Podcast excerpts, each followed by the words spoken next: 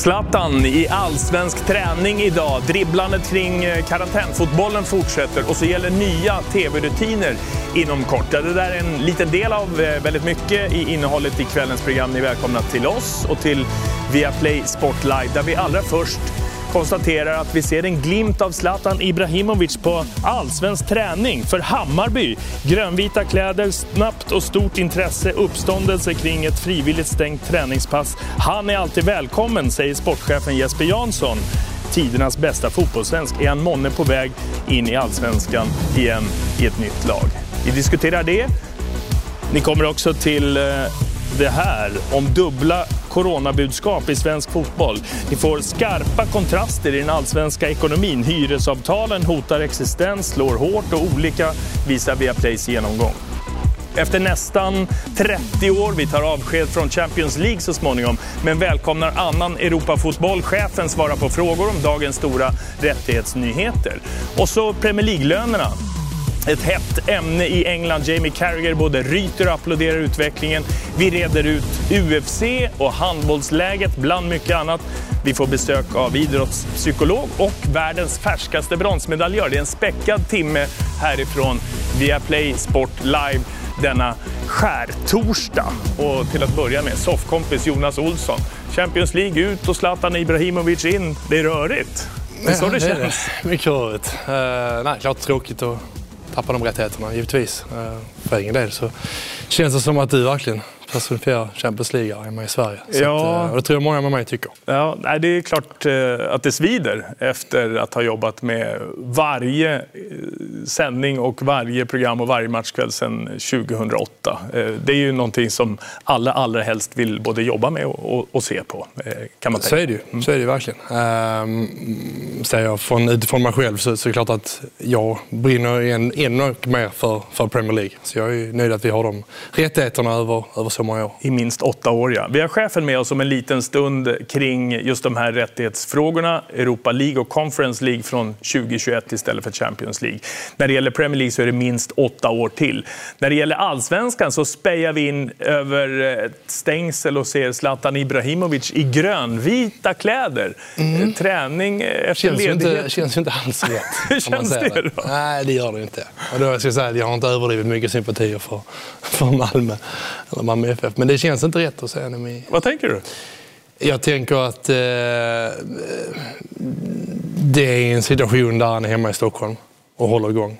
Eh, att det inte är svårare så. Och då är det rimligt att göra det i, i Hammarby. Givetvis om man är i Stockholm och har den ingången med sin, eh, sin ägarandel och så vidare. Ja. Jag tror inte vi kommer att få se honom i, i, i Bayern det är inte något superintensivt träningspass utav de eh, knapphändiga och distanserade bilderna vi har sett. Men han, han går där och han är med där. Ja. Eh, du tror inte att det här är ett nästa steg på väg mot någon slags allsvensk comeback i ett nytt lag? Nej, men man ska aldrig säga aldrig om, om Zlatan. Det har han visat genom historien, genom sin karriär. Men eh, jag skulle bli väldigt förvånad om man, om man valde att, att, eh, att spela för Hammarby.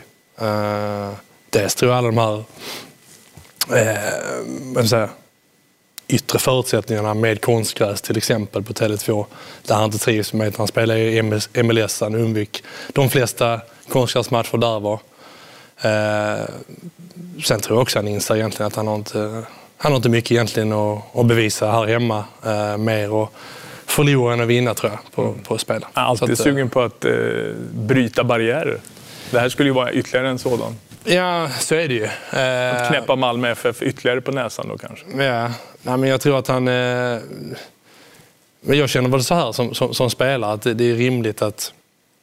Eller rimligt. Eh, att, ja, att han kommer ha sin hemvist i Stockholm, att han är med inom fotbollen här och äger det. Där var inte jag överdrivet förvånad var man väl. Men, mm. men jag var inte överdrivet dömande i det. Men, men som spelare tror jag också att Zlatan inser att, att att det sticker extra i ögonen eh, om man skulle mm. ta på sig en Hammarbytröja. Han är medveten om uppmärksamheten bara. Det är att eh, kliva in där på, i det här fallet, söder om Söder, Årsta i vårsolen och på träningen och hos eh, sportchefen Jesper Jansson nu inte bara vara en delägare utan åtminstone för ett träningspass också spelare. Ja, det är många naturligtvis som höjer på ögonbrynen när man eh, ser eh, Zlatan igång här på Årsta IP eh, tillsammans med Hammarby. Vad säger du själv om den synen? Ja, det var väl inte tanken men det riktigt går uppenbarligen väldigt fort. Liksom. Nej, men han, vill, han, är, han är hemma i Stockholm med familjen och det kliar väl lite i benen han ville känna på bollen. Så mer än så är det inte. Hur, hur går en sån här kontakt till? Är det Zlatan själv som, som hör av sig och säger att jag är sugen på att träna? Ja, men så, så är det ju. Mm. Så, vi har haft lite kontakt i övriga frågor. Så, så um, då, nej, om han känner för så kontaktar han mig och så vill han vara med och träna lite. Innebär det att det blir någon, ehm, behöver ni ta någon vidare kontakt med, med, med Milan när det gäller att han tränar med? Nej, men det, det, givetvis så sköter Zlatan själv eh, det med tillåtelse och försäkring och vad allt det innebär. Det, det sköter han själv. Du, är det någonting som det kan komma bli fler tillfällen av att, att se Zlatan i, i, på träningsplanen med Hammarby? Ja, men I dessa tider, vi spekulerar ju inte. Vi har, vi har en förhoppning om att vi ska köra en återstart med, med, med truppen på måndag. Och eh, sen vet han om att om han behöver hålla igång eh, eh, sin fotboll så, så, är han välkommen. Men eh, det får vi ta där då. Liksom. Det är omöjligt att inte fråga om Hammarby en, en matchdress för Hammarby. Det spekulerar vi inte i utan eh, han är en delägare i, i, i, bolaget. Liksom. Och nu är han hemma i Stockholm och så känner han för att träna så, så tränar han. Liksom. Och det gör han. Han eh, brukar ju vara en sån som att när eh, han kommer, då startar träningen. Kan man ha ett avtal, ett kontrakt med Milan, förvisso utgående, kanske det handlar om en förlängning också, och ändå träna med ett annat eh, lag? Han har ju löst situationen som Jesper Jansson Samma sak där egentligen, att Zlatan eh, går utanför det. Eh, men vi ser också att Viktor Nilsson Lindelöf tränar med, med VSK, Västerås, för att hålla igång. Så det, det är ju sådana tider helt enkelt. Det enda är väl, tror jag, i de situationerna eh, försäkringssituationen om du skulle bli mm. skadad när du tränar med en annan klubb. Så, så osäker vad, vad de klausulerna så det känns som att försäkringsbolag har hängslen och bilbälte oftast. Ja. Eh, det är väl den aspekten i så fall. Du känner ju honom sedan långt tidigare och eh, du borde kunna ändå tänka dig in i det. Är det så orimligt att tänka sig att äh, men nu blev det liksom inget slut i Italien? Jag skaffar mig ett, eh, ett ställe, vilket är ju fullständigt logiskt eftersom man är engagerad redan i klubben, att eh, knyta ihop det, sluta cirkel och, och få ett slut ändå på karriären. Han fyllde 39 i höst. Jag tror det är svårt att säga när det gäller Zlatan. Men jag tror att han hade tänkt sig det definitiva slutet i Milan. Eh, och det tror jag också att han fortfarande gör. Mm. Sen den här situationen är ju speciell. det är ett uh, understatement. Så att, uh, det, det är nog mer att, att hålla igång, hålla sig fit. Sen så får man se vad framtiden uh, utvisar och så får han ta det därifrån. Mm. Så tror jag han tänker. Eh, till dagens rubrikflöde hör definitivt eh, tv-nyheter om att det här huset inte längre kommer att vara hemmaplan för Champions League från och med hösten 2021. Så nästa säsong kör vi också. Om det nu blir någon fortsättning på det här året, det hoppas vi ju naturligtvis. Det är eh, nästan 30 års tid som TV3, TV6, Viasat och Viaplay har varit avsändare för den här fina fotbollsrättigheten. Nu blir det Europa League och Conference League från och med hösten 2021 istället. Om vi först tar med högsta chefen för Nent, som eh, det här bolaget heter, som har alla de här kanalerna och streamingtjänsterna. Eh, Anders Jensen, hur blev det så här? Berätta. Ja, hej Ola, hej Jonas. Eh, det här är ju en, en, eh, ett resultat av en eh, långtgående process där man planerar sin portfölj, vilka rättigheter man vill ha, vilka rättigheter man kan tänka sig att släppa. Och vi har ju som, som ni vet satsat hårt på många rättigheter, inte minst Premier League där vi har ett historiskt avtal som sträcker sig hela vägen fram till 2028. Ehm, och när man gör så stora avancemang som vi har gjort så måste man vara beredd på att släppa något. Ehm, och eh, då blev det Champions League i Sverige och Norge. I Danmark fortsätter vi. Mm. och det är ett val man måste göra. Jag kan vara sentimental kring, eh, kring de fantastiska sändningar som vi har gjort och som, som vi har skapat eh, över åren. Jag vill påstå att, att Champions League inte hade varit vad det, vad det är utan, utan de sändningar som, som du Ola och övriga har levererat. Men, men, eh, man får inte vara sentimental när man räknar. Mm. Det är väldigt viktigt. Därför blev det så här. Var prislappen helt enkelt för hög? Tack förresten. Men eh, prislappen, var det det som var orsaken till att vi inte hakade på? Ja, vi, vi eh, visste, eller jag visste när jag gick in i den här budgivningen som, som ju för övrigt eh, tar plats under en, under en väldigt eh, speciell eh, tid det kan vi komma tillbaka till. Men, men vi gick in i det här med, med insikten om att eh, vi eventuellt skulle få offra två av de tre marknaderna. Eh, och redan efter första rundan så stod det ganska klart att eh, någon annan kanske inte var så osentimental eh, som, som jag menar att man ska vara utan kände ett väldigt, väldigt starkt behov att, att vinna eh, oavsett vad det kostade. Risken att det blir en pyrrusseger naturligtvis men, mm. men eh, så är det eh, och då, då kör vi på. Eh, nytt kanalhus är inte bekräftat och presenterat ännu. Det får de göra när det väl är tid för det. Eh, du var inne på det själv och har varit eh, runt i medierna idag om att förhandlingssituationen, alltså den är ju väldigt speciell under coronatiden. Hur ser du på att Uefa och deras mediebolag ändå gick ut med det istället för att skjuta på det, vilket kanske hade varit logiskt? Jag vet inte hur du ser på det där. Ja, vi, vi kontaktade dem innan den här budgivningen och sa att vi, vi, eh, för det första så har vi haft det här i så många år så vi menar att vi har, har, eh, har rätt till en, till en åsikt. Eh, och för det andra så, så är det olämpligt och direkt, direkt cyniskt att, att avkräva av, av folk att sitta och göra business case på, på en sporträttighet när vi arbetar med att säkra vår framtid och, och eh, som vi nämnt har gjort, gått ut och sagt att vi ska ta oss igenom det här utan, utan permitteringar och förlorade jobb. Eh, det, det blir extremt kontraproduktivt. Eh, det valde de då att inte, inte lyssna på och hävdade att andra var väldigt sugna på att, eh, på att ta den här budgivningen. Då får vi respektera det och vi har gjort vårt jobb precis som vi hade gjort om det inte hade varit en pågående kris. Men, men eh, jag tycker det säger lite grann om, om, om just förfarandet kring sporträttigheter och hur viktigt det är att man inte är sentimental där eller, eller eh, tänker banor kring vad som, är, vad som är rätt eller fel utan här får man bara köra på helt enkelt. Men att göra den här budgivningen under, under pågående kris som handlar om långt mycket viktigare saker än, än vad det här faktiskt är. Det tycker jag var, var eh, direkt dåligt för smak. Eh, men var det just i det här tillfället som prislappen var för hög? Hade det kunnat eh, vara på ett annat sätt vid ett annat tillfälle? Eller hur, hur, hur resonerar vi?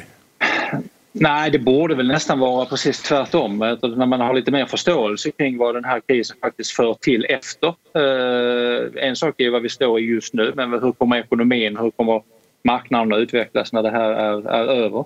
Det är det ju ingen som vet naturligtvis. Så att då göra ett räknestycke kring en framtid som man vet väldigt lite om det skulle i så fall tala för att man kanske var lite mer återhållsam på, på sina investeringar. Eh, vilket ju vi då och jag eh, ytterst sett är ansvariga för att säkerställa att vi är finansiellt friska och starka. Mm. Så att gå fullständigt eh, amok på, på, på prislappen hade var aldrig något alternativ. Någon annan har gjort en annan bedömning eh, och det hade nog inte varit annorlunda efter krisen. Vi förlorar eh, en kär fotbollsrättighet, vi vinner ett par andra, Europa League och eh, nya Conference League. Eh, redaktionellt kan jag känna att ja, det blir intressant på så sätt att det säkert blir mer svenskt i, i de här ligorna. Hur ser du på det utifrån ditt perspektiv?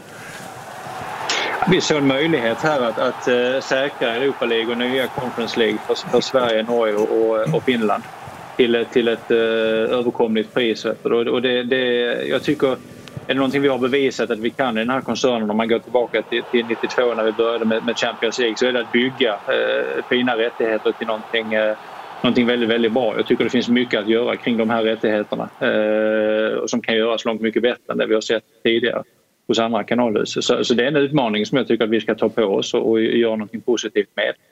Mm. Eh, förhoppningsvis eh, mycket nordisk representation. Eh, svenskt, finskt, norskt. så att, det är, det är ju inte så ofta dessvärre som vi ser eh, svenska lag i, i, eh, i, Champions League. Nej, det är lite för sällan. Eh, du, du var inne på det tidigare själv. Eh, sentimental kan man inte vara. Du räknar plus och minus. Finns det ändå inte ett slags värde eh, utöver det kommersiella på att vara liksom trogen sin fotbollskunniga publik som eh, man upplever. Jag har känt det verkligen, den som, eh, de, den som följer eh, våra program, då, våra rättigheter, Champions League i det här fallet. Finns det något slags värde i det ändå? Eller blir det omedelbart sentimentalt i din bok? Nej, det, det blir det inte och det, och det, och det, är, en, det är en viktig vad heter det, distinktion som du tar upp där. Så jag tror skillnaden mellan att vara osentimental när man räknar och förstå värdet av lojalitet jag tror hänger, det hänger ihop. Det är därför vi satsar så mycket på sport, för vi vet vilket, vilket fantastiskt värde och vilken lojalitet sporten driver. Eh, men ibland måste man göra val och när man gör de där valen då får man inte vara sentimental. Eh, följarskaran kring Premier League eh, värdet per varje spelad omgång i rent finansiella termer, i antal tittare och så vidare är betydligt högre än Champions League. Så när valet stod inför att få den här möjligheten att göra ett långt avtal, ett historiskt avtal med, med, med Premier League då valde jag det. Eh, och sen eh, eventuellt då riskera Champions League, och det var en kalkylerad risk naturligtvis. Mm. Så att eh, jag måste välja helt enkelt att, att, att belöna en lojal skara eller en annan lojal skara. Sen är det många som tittar på Champions League för att det är engelska lag som spelar. Mm. Så att eh, jag tror inte vi tappar speciellt mycket Champions League-fans eh, i, i, det, i det här perspektivet utan nu snarare så att man fortsätter kika på, på Premier League. Mm. Ja, det finns engelska lag i, i, Europa League och Conference League också. Det är andra namn och, och, och klubbar bara. Eh, när det gäller, vi är inne på det, nu har vi varit väldigt mycket utifrån företags, ditt perspektiv, redaktionellt, mitt. Eh, mm. Tittarperspektivet är ändå viktigast, det är de som kollar här nu. Eh, och som är Absolut. de som vi gör det här för. Om vi tar in frågor utifrån så landar det nästan omedelbart, Anders, på hur känns det, till exempel från Kustrim Shala här, hur känns det att tappa Champions League till Telia, skriver han. Det är inte bekräftat, det kan vi inte säga mm. någonting om. Men att tappa Champions League. Eh, ni lär säkert tappa kunder. Eh, lär vi göra det, Anders? Mm.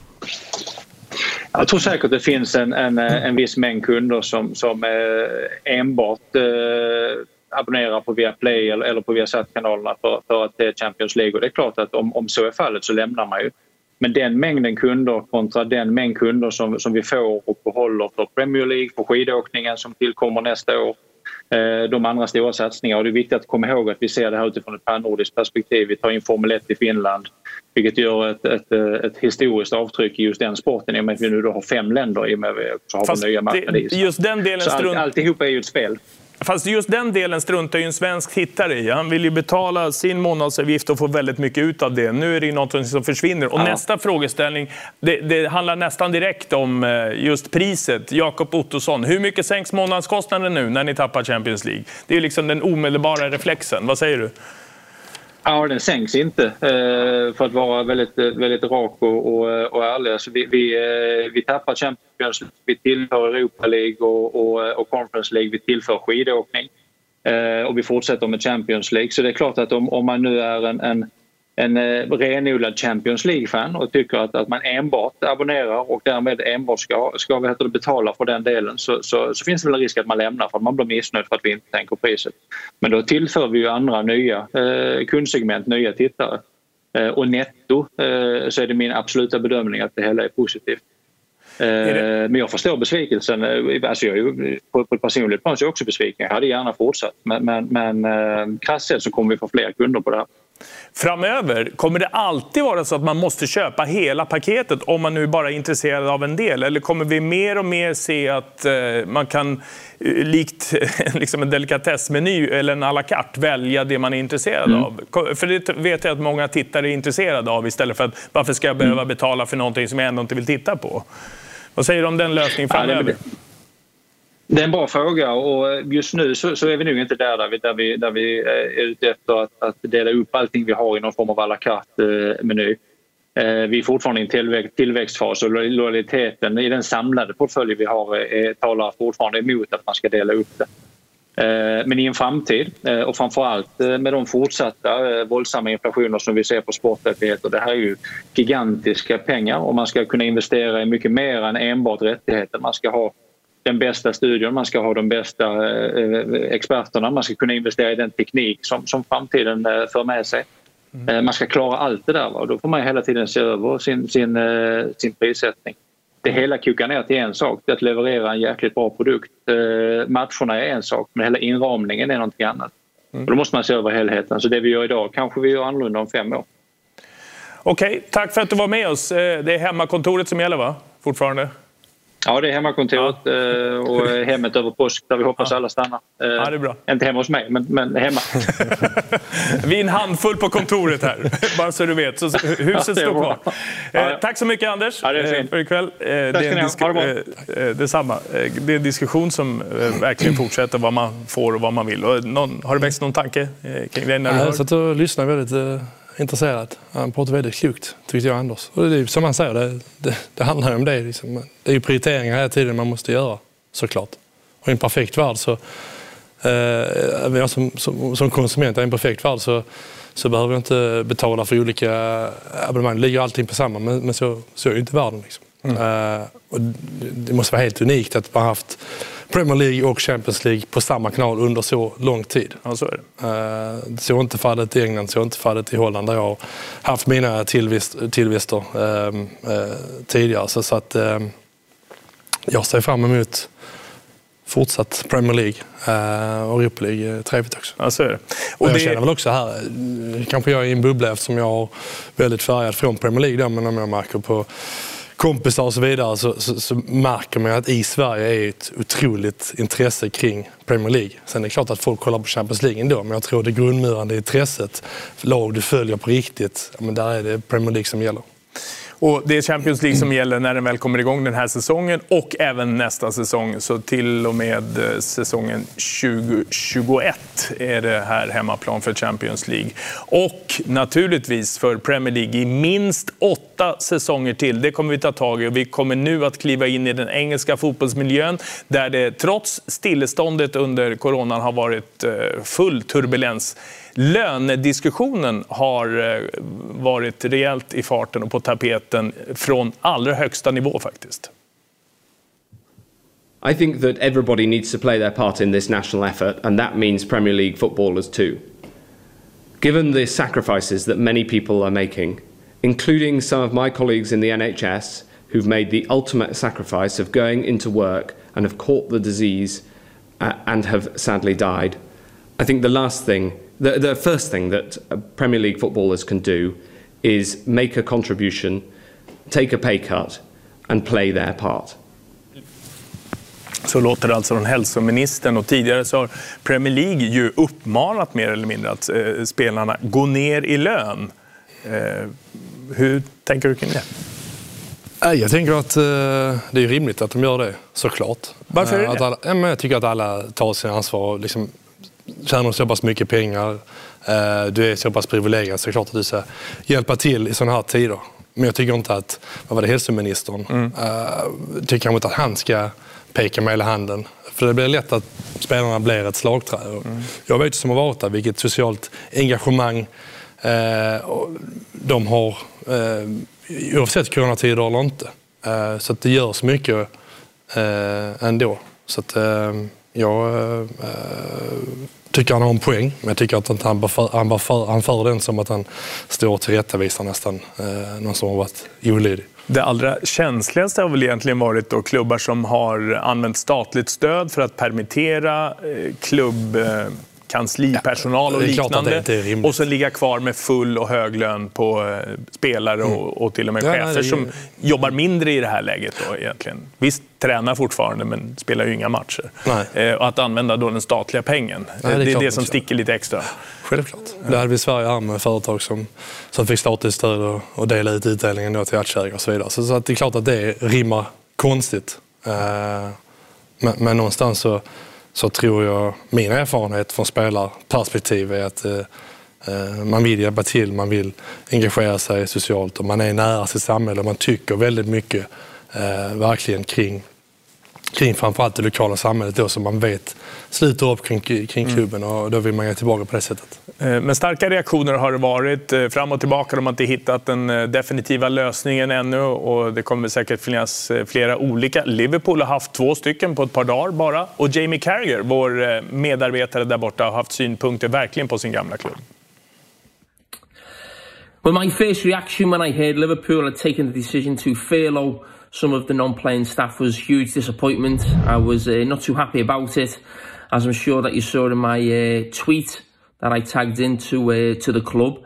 I feel that situation is there for businesses who are maybe about to go bust, don't want to lose certainly staff and, and people to lose jobs, but I don't think Liverpool Football Club were, were certainly in that situation just now uh, certainly. And uh, I think a lot of Liverpool supporters were really disappointed with that decision to take uh, government money at this tough time for so many people in the country. But thankfully, uh, the owners we have, American owners, who uh, I think have done a brilliant job for Liverpool in the years that they've been here, have uh, actually rectified the mistake I think in the time they've been here, they've probably played three, made three or four mistakes, and each time I think they've been quick to uh, reverse that decision when they've realised the supporters and uh, people around the club have not been too happy with that decision. We all make mistakes, so you know credit to the club for you know changing the minds and. Uh, hopefully now looking at different ways maybe where they can save money because the situation all clubs are in now even in the Premier League one of the richest leagues in the world is this is really hitting everybody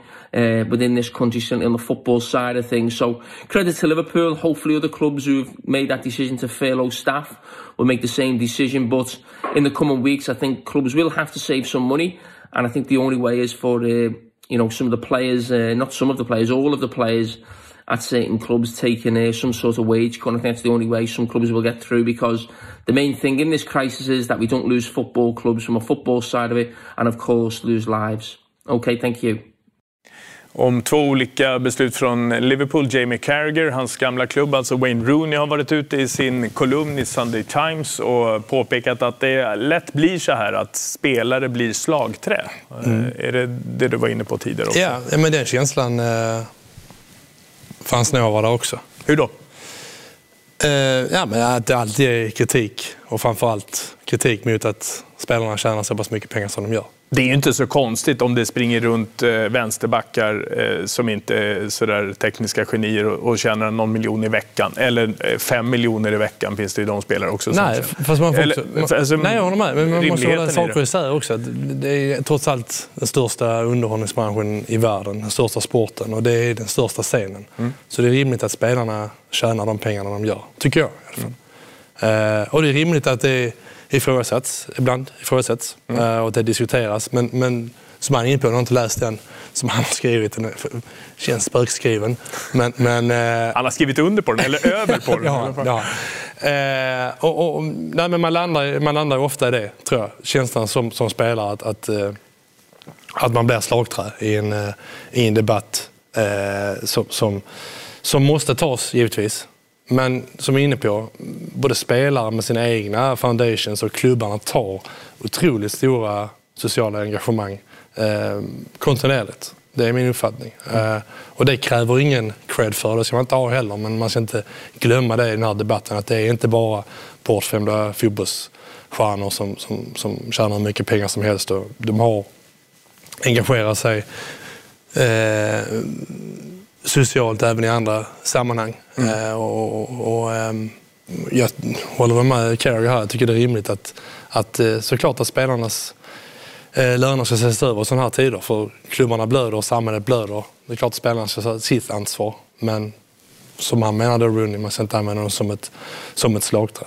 Och det är trots allt ingångna avtal tills vidare. Eh, det är klubbar som ganska gott klarar sig utan publikintäkter i det här fallet. Det finns ju svenska klubbar som, eh, som vi kan återkomma till som har betydligt svårare utan publik. Engelska klubbar, i Premier League i alla fall, kan klara sig egentligen utan publik. Så pass mycket eh, är ju andra intäkter, framförallt om de får ut matcherna i TV, vilket är en, en grundförutsättning för TV-avtalspengar. Det finns ju också, om vi tittar vidare på rubrikerna och texterna kring det där Jordan Henderson i just Liverpool har varit en drivande faktor till en eh, uppslutning bland spelarna. Att verkligen fortfarande slåss för sina eh, fulla löner men att sen frivilligt skänka bort dem. Och då får ju England som nation också in skatteintäkterna. För det är ju en enorm summa då på alla ja, de här lönerna som, som annars Nej, eh, inte precis. kommer in. Nej, men jag tror, precis som du säger, det får man inte glömma. Sen så tror jag det som, som man menar, det, det blir lätt ett så här omyndigförklarande nästan av, av spelarna. Man tänker att de inte... Ja, men, eh, ja, spelare som jagar en boll och sen sitter och spelar Playstation. Liksom. Mm. Eh, och, så, och så pekar man, som är inne på, pekar man hela handen. Och, någonstans så tror jag att det är det de menar, att vi kommer att bidra. Men det ska inte vara upp till hälsoministern eller, eller eh, liksom, tabloida drivet i England att, att göra det. Det ska vi bestämma själva och vi har ett hjärta vi känner med eh, liksom, vår klubb och, och, och närområdet. Mm. Där är inte Jordan Henderson ensamt bra. Det finns ju de som eh, trots allt gör eh, ett och annat för att just se ut som slynglar som bara tatuerar sig och spelar tv-spel och inte har tid för någonting annat än att eh, koncentrera sig på vilken frisyr man ska ha. Alltså de, vissa bäddar ju för det också, ja, men, eller hur? Så är det ju. Men, men det är väl också... Men vi är ju olika. Ja, ja men, så är det. Men, men det är väl ofta bilden som, som överskuggar allting på något sätt. Ja. Uh, och, och där finns diversity även i ett omklädningsrum i Premier League. Ja, det, det, finns där. Till den svenska fotbollen nu då, där det saknas matcher men definitivt inte dramatik och inte händelser. Vi tar alldeles strax ett grepp om eh, vad som verkligen gäller kring Folkhälsomyndighetens rekommendationer, RFs eh, rekommendationer och fotbollförbundens eh, reaktioner på det. Alldeles strax om det. Först de ekonomiska aspekterna. En allsvenska som inte har kommit igång, som som eh, borde ha varit igång i helgen som var. Det kanske blir en sommarstart, kanske blir utan publik. Det finns väldigt många olika regler och förhållningssätt för klubbarna. De har till exempel olika hyresavtal som slår väldigt olika för eh, respektive klubb. Susanne Sjögren har tittat just på den detaljen som ger en splittrad situation i det allsvenska fotbollsgänget. Ja, nu när allsvenskan blivit uppskjuten på obestämd tid så påverkar det inte bara det sportsliga utan naturligtvis också klubbarnas ekonomi. Helsingborg var en av klubbarna som tidigt flaggade för att de inte kommer klara elitlicensen om premiären skjuts upp till månadsskiftet maj-juni. 12 klubbar har redan korttidspermitterat spelare och personal och läget är utan tvekan pressat. När det gäller de allsvenska klubbarnas arenasituation så ser det däremot bättre ut. De allra flesta har hyresavtal som är reglerade mot antal matcher på en säsong. Det vill säga inga matcher, ingen hyra. Men det ser inte likadant ut överallt. Efter en rundringning till tio av de största klubbarna så finner vi till att börja med att det finns tre arenasituationer i allsvenskan. Det vanligaste är att klubben hyr sin arena av kommunen eller ett kommunalägt bolag. Det finns också situationer där klubbarna hyr av en privat aktör och till sist att man som klubb äger sin egen arena. Och så här säger man i Malmö angående den uppskjutna starten ur ett ekonomiskt perspektiv.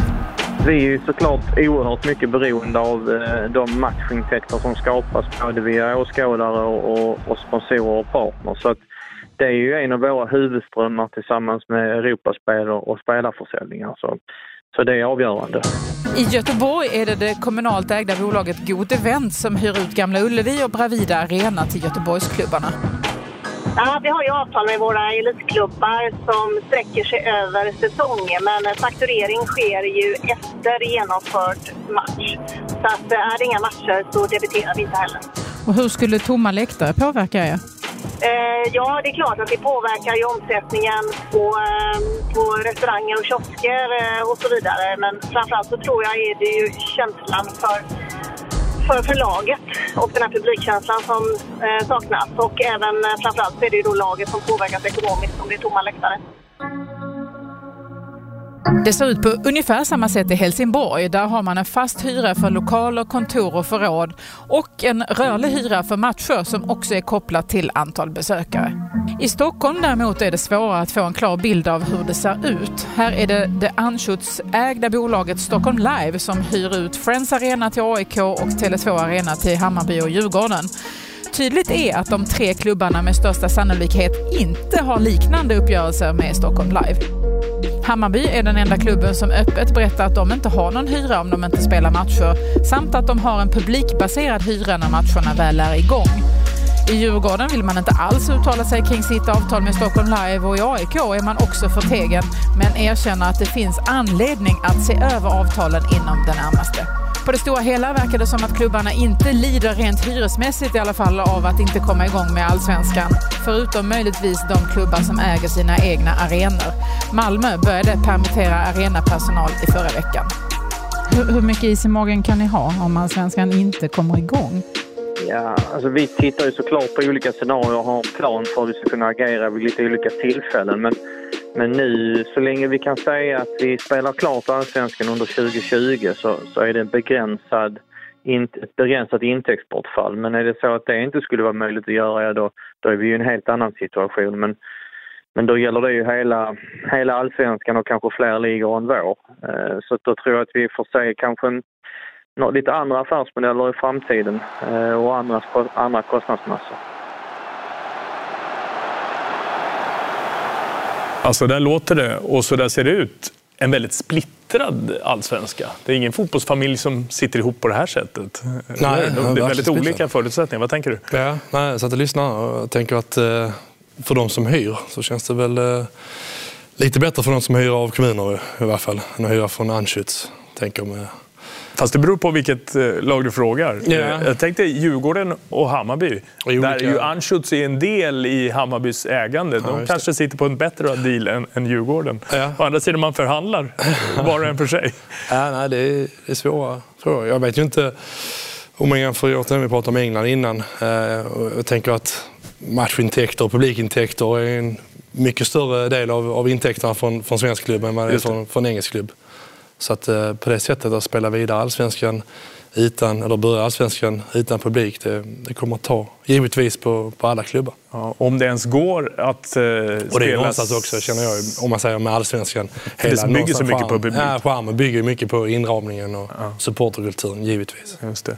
Och det är väldigt olika när det gäller hur mycket klubbarna tål. Det var ju en genomgång som Ernst Young gjorde häromveckan där de räknade utifrån det egna kapitalet på hur många hemmamatcher respektive klubb klarar sig utan publik. Noll! Östersund, de fixar inte det. Eh, om de ens skulle fixat en start nu, det är ju att diskutera. Eller kanske inte alls. En match Sirius, två Falkenberg-Helsingborg, fyra Kalmar. Sen finns det då ett antal eh, klubbar som skulle klara, klara sig, överleva, som det ser ut utifrån den där beräkningen i alla fall, faktiskt hela säsongen. Man kan ju undra om det här kan bli ett ännu mer splittrat läge. Att det finns då kapitalstarka eh, klubbar som Malmö FF och Häcken Ja, till exempel det- som ja. börjar agera och ta, ju- dra nytta av det här. Djurgården också efter den här stora försäljningen. Ja, det är ju faran. Eh, och, och, någonstans så ser man ju också att de som har minst marginaler är ju de lite mindre klubbarna. Eh, det som är positivt med det i och för sig, tänker jag utifrån ett perspektiv här, är att liksom Helsingborg, Falkenberg, Mjällby, Kalmar, det är klubbar som verkligen är förankrade i sin stad. Så jag tänker att det är ett, det är ett väldigt så här, lokal uppslutning kring de klubbarna. Där har du ändå en, en mer splittrad bild i, i Stockholm till exempel med, med alla tre klubbar här. Det eh, är den ekonomiska aspekten. Till reglerna, vad som gäller nu då? Spela eller inte? Det har ju varit en del. Bara i april så har det låtit så här. Från Folkhälsomyndigheten för en dryg vecka sedan. Träna utomhus. Skjut upp alla matcher. Fotbollförbundet dagen därpå. Träningsmatcher kan vara möjligt att genomföra. Senare samma dag. Riksidrottsförbundet. Vi ska inte spela några matcher som det ser ut nu. Och så igår, närkontakt som fotboll från Stockholms fotbollförbund. Det är fullt hanterbart. Vi kör. Svenska fotbollförbundet idag. Behov av att se över och förtydliga råden. Ja, det kan man ju verkligen komma fram till. Att det är lite olika Ja, det är direktiv. alldeles för luddigt givetvis. Så Björn Eriksson satt i den här soffan för, för några veckor sedan och var väldigt tydlig i vad han tyckte. Och, och jag håller med honom. Liksom. Det är svårt att se fotbollsmatcher bedrivas utan, utan närkontakt. Och jag, Men- vet, jag vet inte vad man har ut av det. här. Om det nu är det, för nu är Ja, det som ska det- förtydligas, om det är den typen av närkontakt. eh, För Folkhälsomyndigheten sa ju att det var brottningsverksamhet när de då citerade vad som var typ av fysisk när, eh, närkontakt som var en smittorisk. Det kanske inte är någon fara att spela fotboll. Det här Nej. behöver ju förtydligas. Men, ja, det behöver, men eh, det är ju någon fara i att spela då om man inte tillåter närkontakt. Så jag tycker att för att inte utrym, lämna för mycket tolkningsutrymme där, så det är bättre att man bara väntar, tycker Okej. jag. Sverige har ju någonstans, eller svensk fotboll, den här uppsidan att man är inte mitt i säsongen när väl det här stängde ner. Man har trots allt tid. Nu blir det inget EM heller. Man kan skjuta ihop det på, på sommaren med, om man ska ta en försäsong till eller vad det nu är. Ehm, Jag tycker att man, det är bättre att, sätta klara direktiv fram till att, att man ser en, en, eh, en förbättring, förhoppningsvis en vändning i, i samhället i stort. Ja, en tanke kan ju vara att de ordentligt, Fotbollförbundet, RF och Folkhälsomyndigheten sätter sig ner. Så här ser vår verksamhet ut. Är det sm- smittrisk eller Ja. inte? Och så, Ja. så Ja, tar vi det därifrån. Inte blanda in någonting annat utan verkligen reda ut vad som gäller. Det är väl det som ska göras som kom från Svenska Fotbollförbundet idag. Alltså att de ska förtydliga tillsammans med Folkhälsomyndigheten. Spel eller tidigare, inte. Det har ju funnits tid. Ja. Men det finns nog fortfarande lite startsträcka för den svenska fotbollssäsongen. Det gör det inte för somliga. För vissa måste verkligen ta ett beslut nu eller väldigt snart. Gotia Cup, världens största ungdomsturnering i sommar i Göteborg till exempel. Spel eller inte? Hur blir det? Eh, det senaste från, från oss är väl att vi eh, kan konstatera att det eh, oavsett utvecklingen här framöver inte kommer att bli ett vanligt Gothia Cup i sommar med det stora eh, internationella deltagandet som vi brukar ha. Eh, i, I jämförelse med, med EM där så har ju vi som ett återkommande evenemang inte samma ledtider som som ett eh, EM har, eh, eller för den delen ett olympiskt spel som också har skjutits upp. Eh, så att därför har vi fortfarande eh, en del utrymme i tid att avvakta för att eh, fatta ett beslut. Det är ju väldigt mycket som händer varje dag med nya besked. Eh, hur förs diskussionerna i dagsläget? Eh, det är just det eh, händelserika utvecklingen som gör att vi eh, gärna vill avvakta så länge det är möjligt för att kunna få så bra prognoser från myndigheterna och expertisen för hur situationen kan se ut i, sommar. Det vi gör nu är att vi går skarpare i vår planering för de alternativa scenarier av eh, Gothia Cup 2020 som, som vi har tittat på sedan en tid tillbaka och, och hoppas på det sättet att kunna genomföra en, en nedskalad turnering förutsatt såklart att, eh, att hälsoläget eh, tillåter det. Hur många klubbar har redan nu dragit sig ur på grund av corona just? Eh, antal klubbar eh, vet jag faktiskt inte, men om man ser till antalet lag så är det totalt eh, runt eh, 100 lag som har avbokat. Eh, till allra största del handlar det om eh, eh, de vi kallar flyglag, alltså lag från delar av världen som, som flyger hit till Göteborg för att spela Gothia Cup och eh, som då har suttit på flygbokningar som de eh, har varit tvungna för att kunna få, få en återbetalning där. Har varit tvungna att fatta beslut eh, redan nu om det nu skulle bli aktuellt att genomföra turneringen, eh, hur tänker ni hantera publik och menar, alla de här tusentals föräldrar som följer turneringen på plats? Ja, hur en, en, en nedskalad turnering eh, skulle genomföras, det är ju frågor som vi arbetar med nu och tittar, tittar närmare på eh, i alla delar. Och svar som vi kommer få återkomma till eftersom Eh, det är fortfarande, utvecklingen fortfarande är så oviss så eh, finns ingen anledning att gå in mer detaljerat på de delarna eh, här och nu. Utan det, det får vi komma till, eh, återkomma till längre fram när vi vet i sådana fall hur en sån turnering skulle kunna se ut i antalet lag och, och var, vi, var och hur vi genomför den i så fall alternativen just nu från eh, Gotia som man ju har minnen av verkligen. Hur ser dina ut? Du har inte varit någon flyglag från Landskrona nu? Nej, vi åkte Var det Boys? Ja, Landskrona Boys. Jag var med ett år. hade ett eh, fantastiskt lag faktiskt. Juniorlag. Eller 14-15 var vi ungefär. Alex Farnerud gick till Strasbourg och Stuttgart sen. Rasmus Lindgren till Ajax. Jag gick till, till England och så vidare.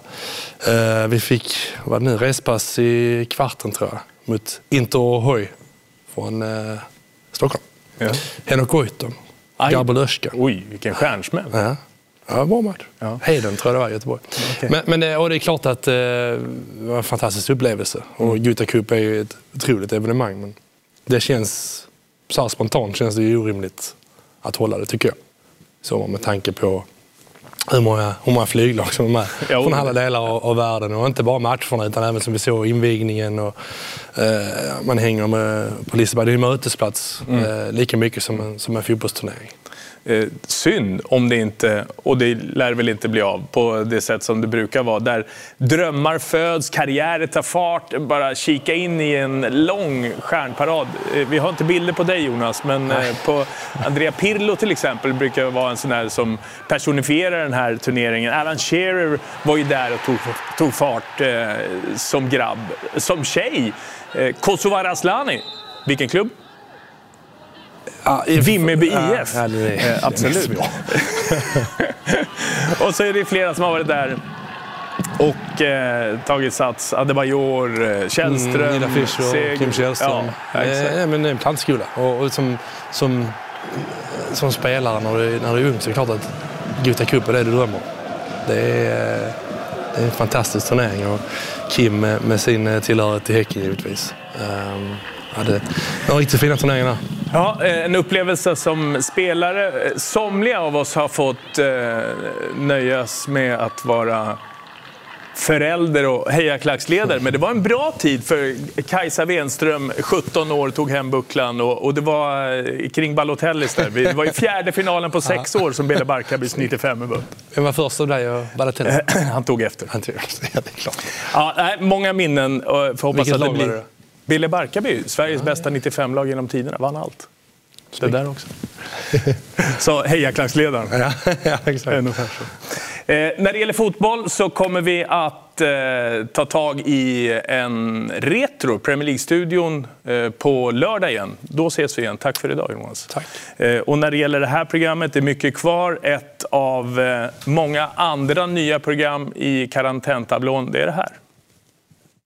Här står jag med delar av rockgruppen Mando Diao. Och vi laddar inför det som vi kallar för Lyssnarhjälpen Music Sessions. Du, det här med att eh, spotten är på hold, vad betyder det för dig Björn? Ja, jag blir extremt uttråkad för jag älskar sport. Nästan mer än musik. Är det så? ja, nästan faktiskt. Och favoritsport? Men bara nästan. Det är hockey alltså.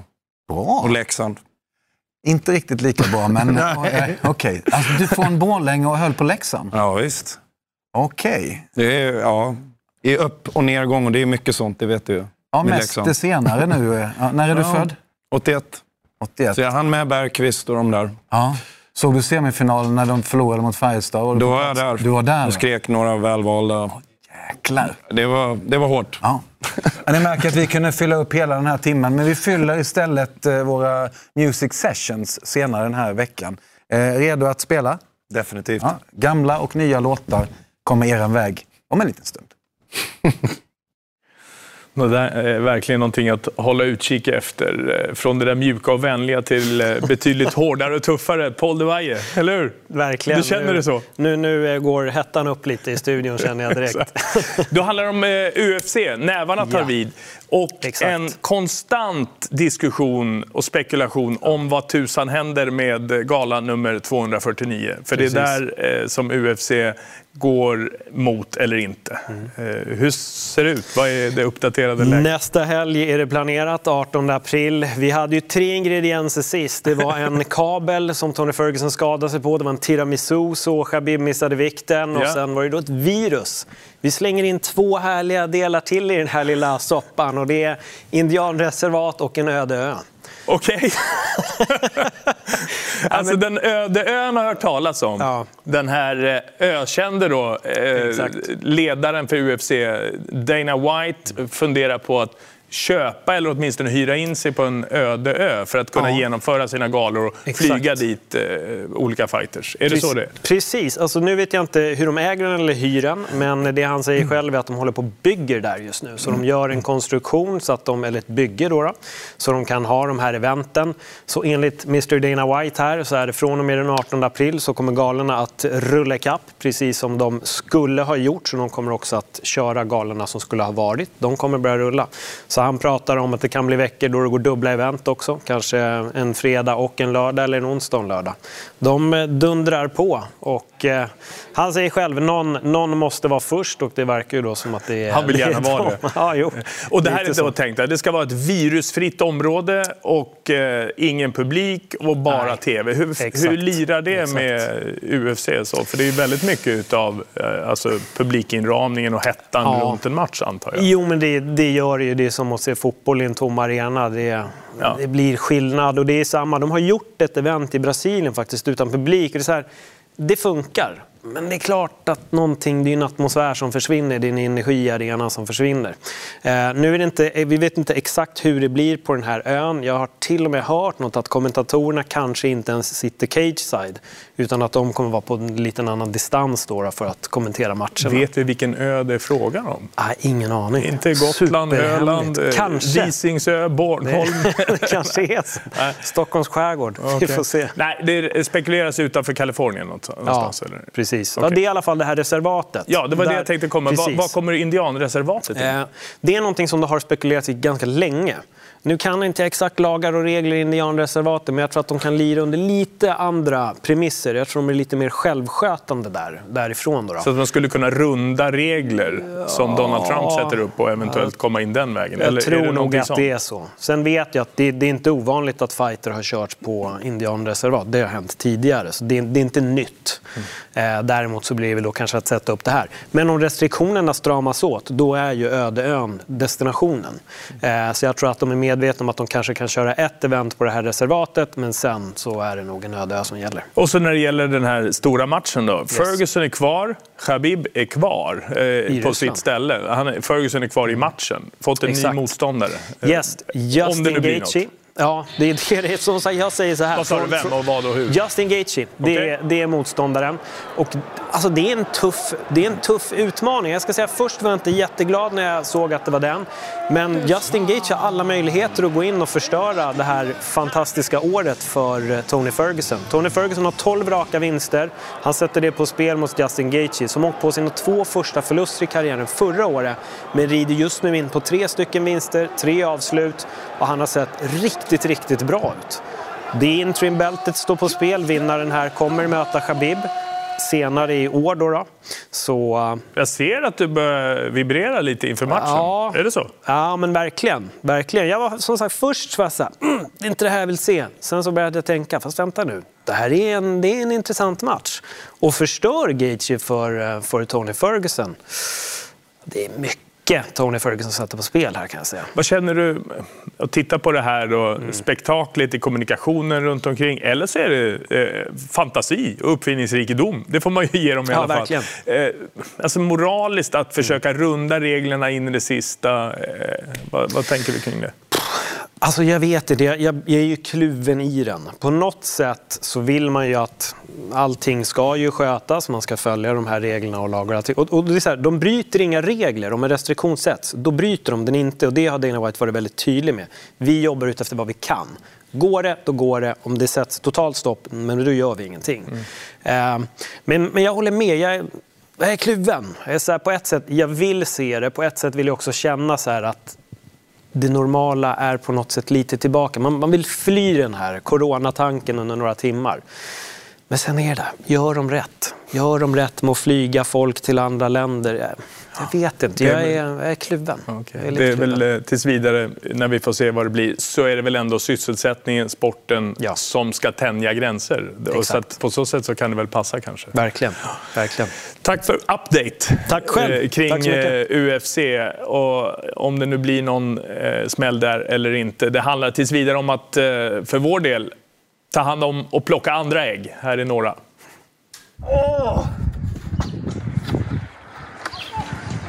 Granqvist och vi på Hockey vill bara påminna. En klubblängds avstånd i dessa tider. Vi kämpar igenom den här utmaningen tillsammans. Det enda vi får fånga just nu är ju påskägg. Vad gömmer sig i det här? Ah, Nent-hjärtan. Kärlek från oss på Nent. Och sen, det finns fortfarande förhoppningar. Världens bästa hockeyliga. There is a chance att den drar igång igen i juli, augusti, september. Så vi håller tummarna för det. Sköt om er och ta hand om varandra. Hej ifrån Handbollsstudion. Normalt sett under våren så bjuder ju handbollen på slutspel, kval och inte minst Champions League Final Four. Nu ser istället jag fram emot EM och VM-kval som förhoppningsvis kommer spelas under sommaren eller på tidig höst. Sen blir det även en väldigt intressant nästa säsong eh, med två mästerskap där Sverige ska ta revansch och med två nya förbundskaptener. Handbollsstudion önskar er alla en glad påsk. Tack så mycket. Och Handbollsstudio blir det här. Vi får besök av, eh, vi kallar henne världens eh, färskaste bronsmedaljör, Karin Strömberg. Välkommen. Tack så mycket. Och grattis, för så där eh, ser det ut i Viborg. Ja. Trea i Danmark. Det blev klart igår.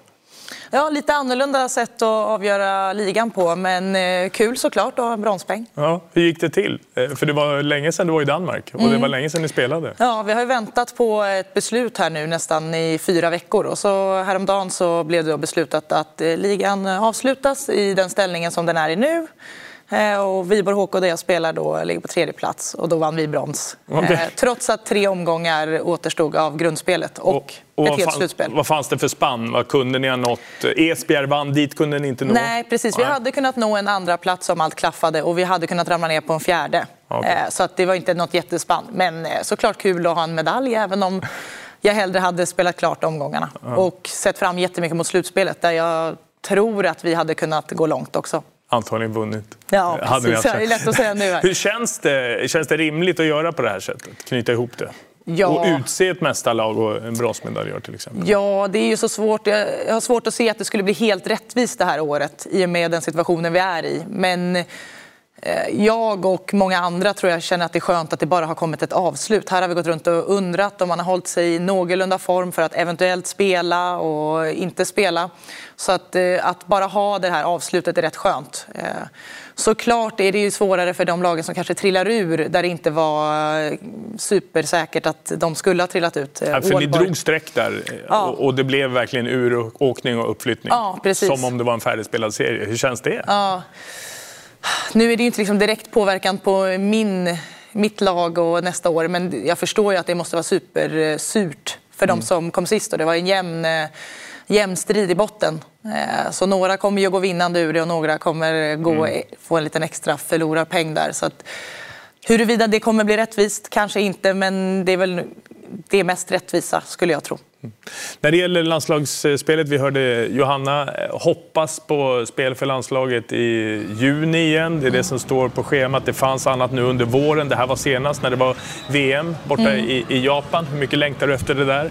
Ja, jättemycket. Jag hade ju egentligen så lämnat landet för att åka på landslagssamling eh, som sen blev inställd med dubbla kval här nu i, i mars. Och så blev du kvar här och kom inte in i Danmark Nej. ens om du hade velat. Precis. Okej. Nej, men, eh, så att, eh, det hade jag sett fram emot jättemycket och jag tycker att vi ändå har igång någonting med vårt lag. eh, Och bara spela ett OS-kval och ett eventuellt OS är ju någonting man sett fram emot sen förra gången. Så att, det är klart att det är surt. Samtidigt så förstår man också det här, de här besluten som tas och ställer sig lite undrande till vad som kommer hända framåt. För det är ju här man har fortfarande oviss, ovissheten. Mm. Vad har du gjort här då, eh, under tiden? Eh, Hur ser din träning och din vardag ut? Ja, jag har tränat på. Eh, Jag har tur att jag har min kille här som också spelar handboll så vi har kunnat träna tillsammans. Och intill för några dagar sedan då har jag ju tränat som om jag skulle spela handboll så vi har ju varit nere och kastat och fintat på varandra. utan- Varsin boll eller? Ja, precis. Så att det inte är smittorisken. Ja, precis. Å andra Ja, sidan, nu- två är är det kanske okej. är väl okej, Där är väl kanske? en okej gräns. Men då har vi ju hållit oss i hallen och försökt att hålla sig i form. Mm. Eh, inte varit på så många gym, man har ju kunnat springa och sådär. Så att, eh, nu blir det väl kanske en brytpunkt till en mer försäsongsträning där jag inte behöver eh, känna att det i den närmsta tiden kommer vara någon eh, maxhandboll. Eh, tråkigt samtidigt som det kan vara skönt att ha ett nytt fokus. Okej. Ja, det, det är ju små frågor i, i det stora sammanhanget, men det är så för ganska många och det är små detaljer som vi rör oss mot och stora frågor. Vi kan ringa upp landslagschefen, din boss, Mm. eh, närmaste eh, nytillträdd på jobbet i vår handbollsstudio tidigare, Hanna Fogelström. Hur är det nu då, efter ett tag på, på jobbet under den här tiden? Och det är klart att det är väldigt annorlunda mot vad man hade gått in med. Det var ju både ett OS-kval och ett EM-kval för damerna men också ett, ett OS-kval för herrarna som vi vet har blivit uppskjutet. Men vi får jobba med de förutsättningar som vi har. Mm. Hur är läget nu då? Ni är mitt emellan olika kval för både damer och herrar. Kan du beskriva läget, hur det ser ut? Ja, men just nu är det mycket att invänta framförallt Europeiska handbollsförbundet vad de ger för besked. Vi planerar för att det blir ett EM-kval för tjejerna första veckan i, i juni och sen senare en VM-playoff för herrarna i slutet mot juni och början på juli där egentligen. Eh, och så får vi egentligen hålla EOF informerade om hur läget i Sverige är och ge dem uppdateringar så att vi också känner att vi kan komma dit med rätt förutsättningar.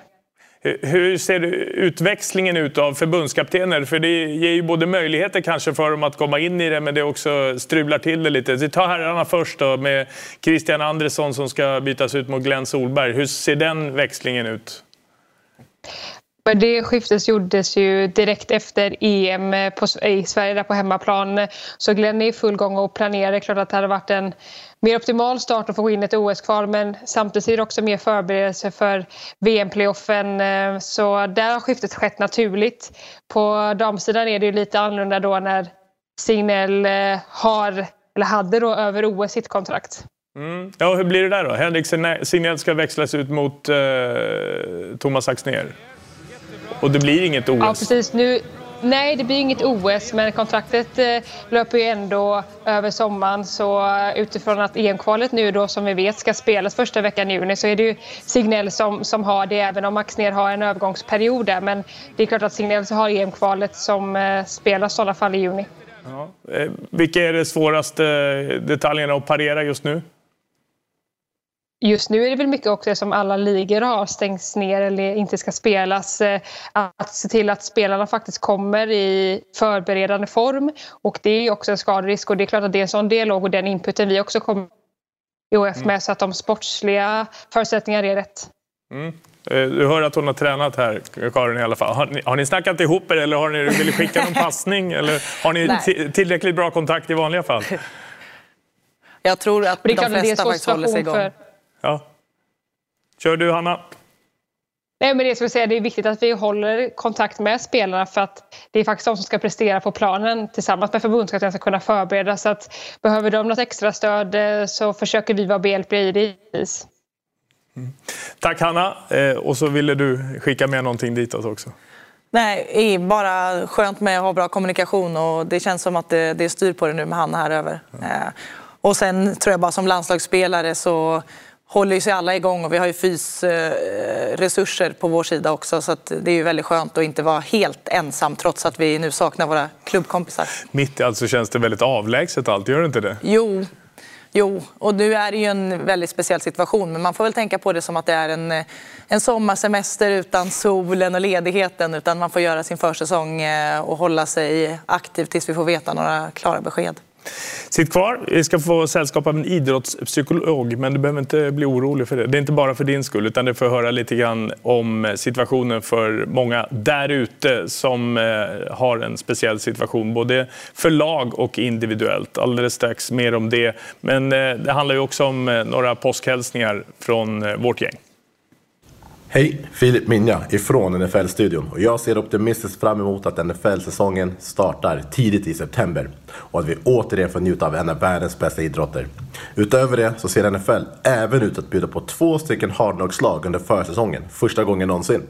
Så mycket jag ser fram emot. Glad påsk på er alla ifrån hela NFL-studion. Glad påsk i kaoset. Lina Länsberg här. Jag hoppas att eran påsk blir så bra det bara går under omständigheterna. Jag hoppas att ni är friska och att ni fortsätter vara friska. Eller om ni inte är det, att det åtminstone blir så lindrigt som möjligt så att vi blir av med den här skiten så snabbt det bara går. Några bestämda men snälla ord och vänliga glosor det kan behövas nu. Göran Kente, välkommen. Tack så mycket. Eh, idrottspsykolog med koppling till RF och GIH. Eh, hur, mycket behöver, hur mår folk där ute egentligen generellt sett? Om vi pratar sportbubbla. Väldigt blandat och jag tror att sommaridrotter och vinteridrotter har påverkats väldigt olika och kanske också lagidrotter och individuella idrotter. Vinteridrotterna hann ju nästan göra färdigt sin säsong så de, det var ganska naturligt att det blev ett avslut och de får en princip lite längre off-season. Det är klart att det finns en osäkerhet kring eh, vårläger och sådana saker men sommaridrotterna som går och väntar och väntar och kanske har varit i form och velat komma igång, de är ju i en helt annan fas och flyttat på ett OS och ett mästerskap för den här sommaren. Det är klart att det är också väldigt annorlunda. Hur upplever du att beredskapen finns hos lag respektive individer? Alltså man reagerar ju och tar hand om sådana här saker på väldigt olika sätt och beroende på om man har någon att snacka med, ett ja, bra bollplank eller inte. Ja, det är klart att det är väldigt olika. Återigen, då, vilket sammanhang man finns i, om det är ett landslag, eller ett klubblag, ett individuellt lag, eh, ett stort lag. Eh, och jag tror att de här sakerna ledarna brottas ju också med osäkerhetsfaktorer. Hur ska vi liksom rodda kvalregler när man flyttar på OS och alla de här sakerna. Så att, eh, det finns nog ganska mycket osäkerhet i idrotten generellt idag. Mm. Hur mycket landar hos er då? Vad finns det för eh, beredskap hos RF i de här frågorna? Ja, vi har ju diskuterat det här. Vi är ett litet gäng som jobbar med de här frågorna inom RFs elitidrottsavdelning. Så vi har faktiskt precis fått upp en hemsida och där har vi lite coronaråd kring både motivation, målsättning, hantera oro. Så att, eh, den fick vi upp eh, i måndags. Okej. up and running. Ja, det låter bra. Vad är det för råd där? Ge exempel. Ja, bland annat så det här med till exempel motivationsfaktorer. Att helt plötsligt är det någon som tar bort det stora säsongsmålet som jag har siktat på väldigt länge och så flyttas ett OS ett år bort. Och Rycka undan mattan. Det blir bara. rycka undan mattan lite grann. Och det är klart, det där är väldigt olika om man är i slutfaset av sin karriär och tänker att det här var mitt sista mästerskap. Jag skulle bara köra den här säsongen, sen skulle jag lägga ner. Oj, ska jag köra ett år till kan ju det någonstans bli en ganska tung uppförsbacke. Alternativt om man är tidigt i sin karriär, man har sett fram emot det och var jättesugen, mm. häst på grönbete. Alternativt att man kanske har gått och varit skadad under en lång tid och liksom kämpar med klockan. Då kan det nästan vara bara vad skönt, nu får jag lite mer tid för att hinna ikapp och hinna i fas. Mm. Så det är återigen väldigt olika hur man upplever det här. Men målsättning, motivation och osäkerhetsfaktorer är nog ganska mycket gemensamt. Mm. Känner du igen det, Karin? Verkligen. Just den här känslan av att man har byggt upp eh, både planering eh, fysiskt och spelmässigt men också den här känslan av planering att eh, man har sett fram emot ett OS-år och sen har, man ju inte vetat om man skulle vara uttagen eller inte men man har ändå mentalt förberett sig på det. Eh, planera för framtiden. Det kan ju också handla om kontraktskrivning, att man planerar för att eh, nu kommer det vara OS och det kommer vara väldigt eh, liksom, kul men också kämpigt fysiskt. Och då väljer man kanske ett alternativ eh, mot att nu det flyttats fram ett år så kanske den inte alls ingår i den planen. Eh, så det finns ju fler faktorer utöver den här osäkerheten och det, det tråkiga men också den här planeringen som man ofta gör personligen som spelare. Ja, många elitidrottare är ju extremt välplanerade och då handlar det både om min idrottskarriär och det parallella livet. Och nu har ju hon varit ganska öppen med det, men Louise Hansson som då var kvalad till OS hade ju planerat att vara kvar i USA avsluta sin graduation, eh, ha bra träning i USA och komma direkt till ett OS. Hon fick i princip fly från landet när de började stänga ner badhuset och kommer tillbaka till Sverige, får ha sin graduation online, får träna på ett helt annat sätt än hon var tänkt sig, flytta på OS, hon var i jättebra form och allt det där så att det blir väldigt annorlunda. Mm. Ja, det är en komplex situation att Ja. vara så minutiös i allt. Men ändå som elitidrottare måste man ju vara eh, också förberedd på att allt det oväntade händer. För det gör det ju i matcher till Ja, exempel ja. och så vidare. Så det, det är lite både och det redan var- från det- början. det- men det det- här blir en ny aspekt. Det, det är verkligen både och. För att, att vara elitidrottare är ju ett ganska osäkert liv. Du kan bli skadad när som helst, du kan bli petad när som helst, du kan bli sjuk när som helst och då rasar ganska mycket. Så det är en ganska osäker tillvaro. Det borde vara tillräckligt med osäkerhetsfaktorer Ja, det, det är egentligen. kan man tillräckligt med osäkerhetsfaktorer, men här tillkommer ju någonting som ingen kan förutsäga, ingen vet hur långvarigt det kommer bli, ingen ser riktigt konsekvenserna. Så att det är nog det som har verkligen varit en speciell utmaning just nu. Mm. Kommer det här att aktualisera hos många, både individuellt och lag och hos er, att äh, det här måste vi nog bli lite bättre att ta höjd för och ha både kunskap och, och lite stöd för? Ja, jag tänker om vi nu ska kalla det här för någon form av kris, eh, global kris. Ja, det är det ju verkligen. Det är det ju verkligen. Eh, Även om vi rör oss i ganska små frågor i, i, i, I idrottens värld så handlar om att flytta på ett mästerskap som Jo. i sammanhanget är en Men- ganska liten fråga. Men det är ändå människors liv Det är som människors liv det handlar om. Så att det, det är klart att vi behöver nog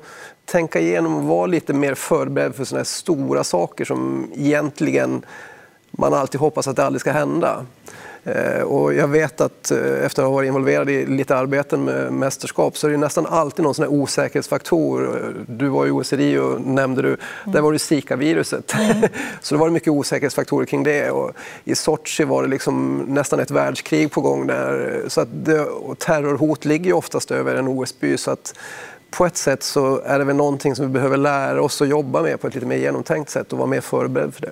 Vad händer eh, i hjärnan hos någon som är isolerad, vilket ju många, där, där har vi ju det ganska bra i förhållande till väldigt många andra. Om man tittar utanför Sveriges gränser, vad händer eh, mentalt? det är ju man- man ditt vet ju- område. Man vet ju faktiskt att ensamhet som inte är självvald är ju faktiskt lika stor dödlighetsfaktor som att röka 15 cigaretter om dagen. Så att ensamhet är ju en ganska påfrestande situation när den inte är självvald. Hur snabbt tär det? Ordentlig. Innan, till det, det, kan, det är naturligtvis Ja, olika, såklart- jag förstår såklart det. Men, men liksom, finns det lite mått på hur, hur pass snabbt det kan gå till att det blir någonting som är farligt? Väldigt individuellt, men har du sårbarhetsfaktorer med kanske tidigare depressioner eller någonting, då kan det gå ganska fort om man känner att men jag vill inte vara ensam och i de här länderna om de verkligen är isolerade och pratar vi asiatiska länder har de väl förseglat en del lägenheter och du verkligen inte kommer ut. Och det är klart att den situationen kan ju ganska snabbt bli väldigt jobbig men det ser väldigt annorlunda ut hos oss i Sverige, lyckligtvis. Ja, det måste ju ha varit bra att ha... Liksom, ni, ni båda två har precis samma situation, du och din Verkligen. kille. Verkligen, och bara kunna supporta sig på varandra i de här stunderna när det känns ja, extra tråkigt. För det har ju också varit eh, fyra veckor av eh, liksom upp och ner av att man har fått något bud om att vi kanske drar igång, vi drar inte igång. Så har det faktiskt varit jätteskönt att ha någon i samma situation och kunnat ja, eh, lufta lite med också. Och du nämnde också där, bara kunna gå till ett gym i Sverige och träna istället för att i andra länder behöva köra egen fys i sin lägenhet. Det är ju en stor skillnad. Ja, och det är ju en fördel skulle man säga för svenska spelare om man är här i Sverige att man kan det. För i många andra länder så är det ju liksom kroppsvikt eller löpning som eventuellt... Och vissa har ju en kilometer hemifrån. Ja, ja. Avslutningsvis, här, det är intressant att höra era tankar verkligen. Eh, kommer du, ni jobba proaktivt på något sätt, uppsökande verksamhet? Eller måste man, för det är inte säkert att den som mår lite skit i det här känner sig stark nog att eh, ringa in och, och få lite hjälp. Hur tänker ni kring det? Där? Vi tror att det här området med psykisk hälsa blir allt viktigare att lyfta och där har väl egentligen primärt landslagsledningen ett stort ansvar och vissa har ju, som ni, kopplat på en idrottsolog till sitt lag. Alla har ju inte det, men man skulle önska att det var önskvärt att egentligen alla någonstans adresserade hur mår människor under den här perioden egentligen. Mm. Hur mår ni? Ja, hittills bra. Jag tycker Okej. det har varit skönt nu att få ett litet eh, liksom, avslut Ja. eh, av ligan i alla fall. Ja, det, jag förstår. En bronspeng. Det, Ja. det, då vet man ju i alla fall. Ja, slut, precis. sluta på pallen. Allt väl? Allt väl, Okej. eh, dagarna är fulla med spännande saker så att eh, än så länge riktigt bra. Det är annorlunda, men det är nya utmaningar för oss alla. Tack snälla för att ni kom, för eh, era synpunkter och sällskapet här. Vi kommer runda av via Play Sport Live här och nu. Nästa program i tablån när det gäller lite satsningar under den här speciella coronaperioden, det är Premier League-studion Retro, påskafton. Nej då, vi lägger inte ner och bara äter ägg. Vi kommer att eh, titta tillbaka på en 94-fight mellan Tottenham och Newcastle. Ja, det är målgaranti. Det kommer bli några, eh, bland annat då från Teddy Sheringham. Med flera, det var ett par lag som eh, verkligen korsades i den här Premier League-säsongen som innehöll väldigt mycket smuts också förutom eh, en del snygga mål. Det är värt att titta på. Påskafton klockan 15.30, Premier League-studion Retro och det är alltså mötet mellan Tottenham och Newcastle. Så där snyggt kunde det se ut då. Jag vet inte om ni tittar, men ni är välkomna att följa med då i alla fall. Det är eh, Viasat Sport Premium och Viaplay som är avsändare och möjligheten att ta del av det där. Så fram till dess, trevlig påsk! Tack, för att ni kom. Tack så mycket.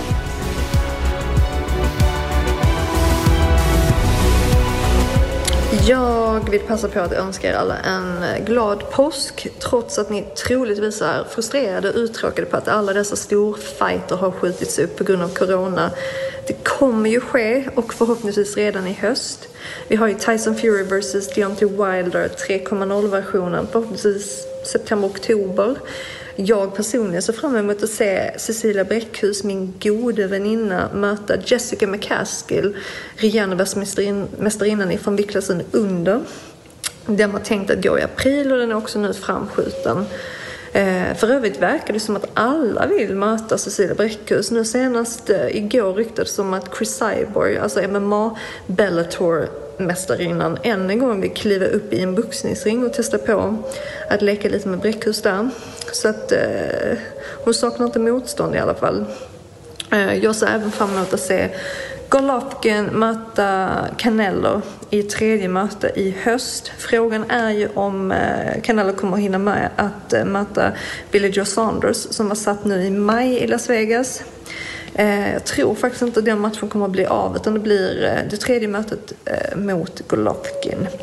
Men som sagt, fira en lugn och isolerad påsk och håll ut. Dessa matcher kommer snarare än ni, ni kan ana.